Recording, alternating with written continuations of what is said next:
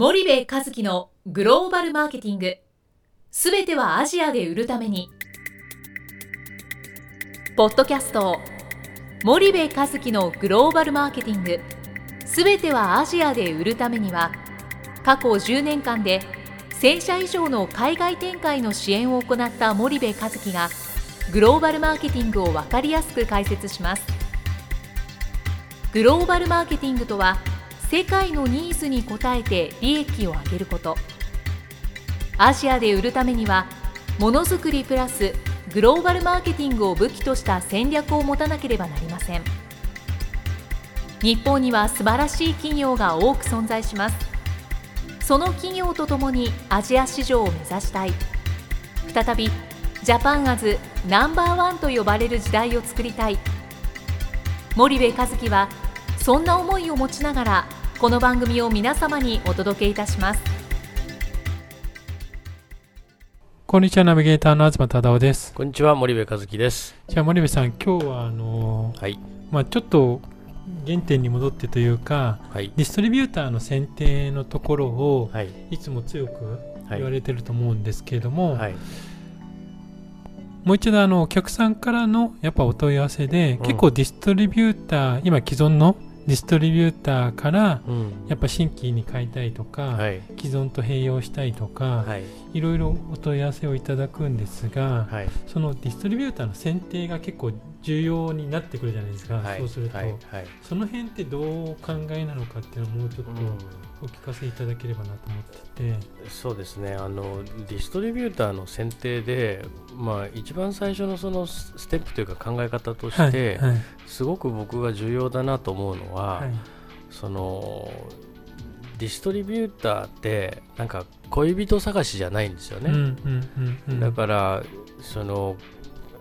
その国に存在する全てのディストリビューターを全部並べてはいでその中で最も自社にふさわしいディストリビューターを選んでいかないといけないと。はいはい。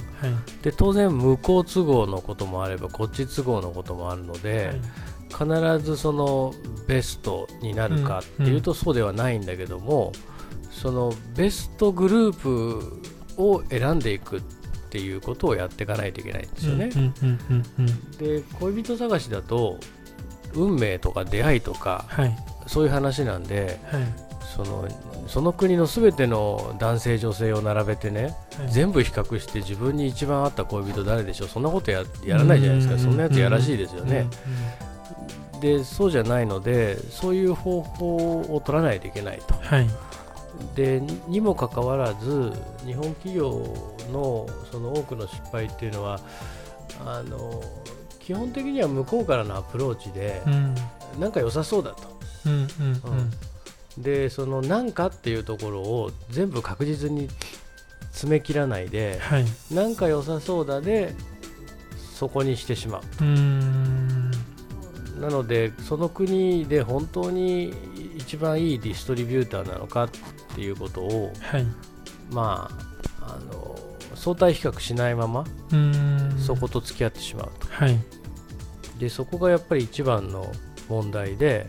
うんうんで結局ディストリビューターと組んだらうん。もう3年はそことやるじゃないですか。うん。もっと言ったら、まあやらざるを得ない。やらざるを得ないですよね現実的にね、でもっと言ったら5年6年って切れないなんていうのは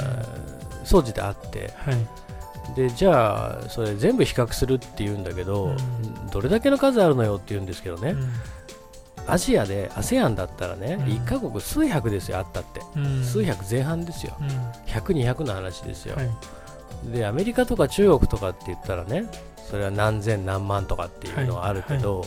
けどそのディストリビューターの絞り込みも最初は絶対評価でうん。あの消去法で切っていっちゃえばいいいいのでね、はいはい。自分たちが10億やりたいのに1億のディストリビューターなんかと付き合ってたらしょうがないじゃないですか、うん。そうすると売上何十億以上っていうんでバーンと切れるんで、はい。そうすると結局最後悩むのってうん。数百とか数十を相対比較して決めるっていう話だから、まあはい。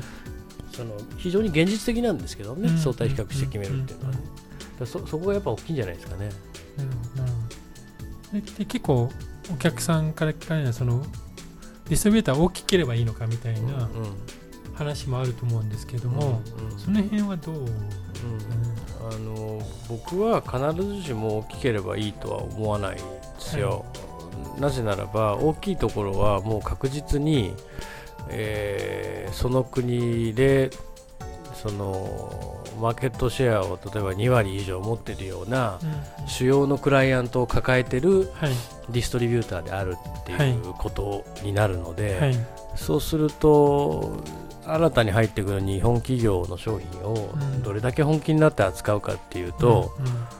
結構未知数であると、なので必ずしも大きいところがいいとは限らない、はい、で小さいところだと逆にその社長がね、うんうん、あのもうすべて、えー、管理牛耳ってて、はい、あのものすごく乗り気で、うんうん、もう社運かけてやるというケースだってあるので、うん、あのでもそれってそのマインドの話じゃないですか、はいはい、けどやっぱり小さいとスキルが足りないので、うん、物理的に無理っていうことも比較をしていかないといけないですよね、うん、でかいとスキルはいいと、うん、物理的にはできると、けどマインドが入らないんでできないを取るのか、あ小さいところだとマインドはいいけどスキルが足りないから物理的にできないと、そのその比較なんですよね。なるほど。その森部さんが言うそのマインドっていうのはなんとなく分かるんですけど、うんはい、スキルディストリビューターの多分スキルっていうことを言われてると思うんですが、そのスキルっていうのは具体的にどういったことを指すのかっていうのは、うん、あの簡単でいいので教えていただきたいんですが、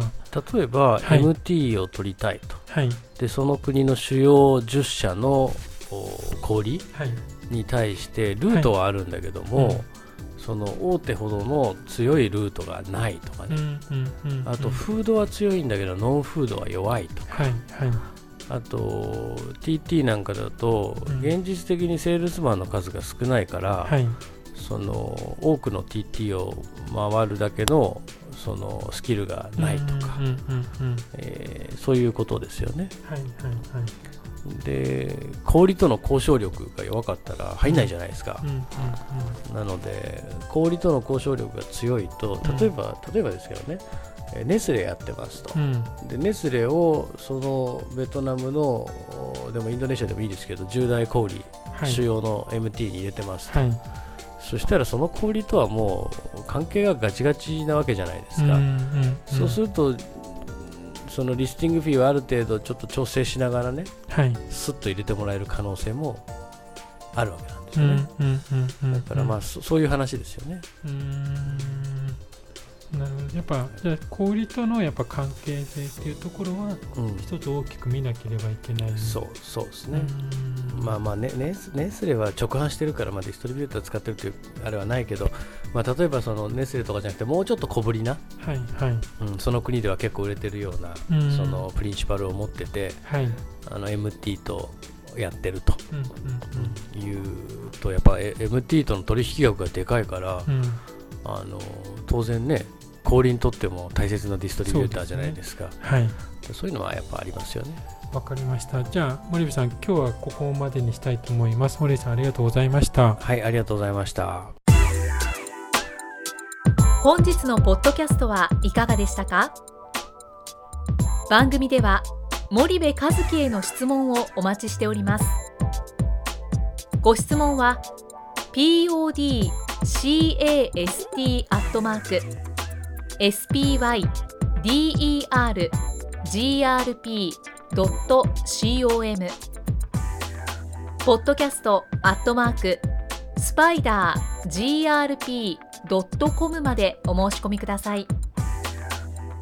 たくさんのご質問をお待ちしております。それではまた次回お目にかかりましょう。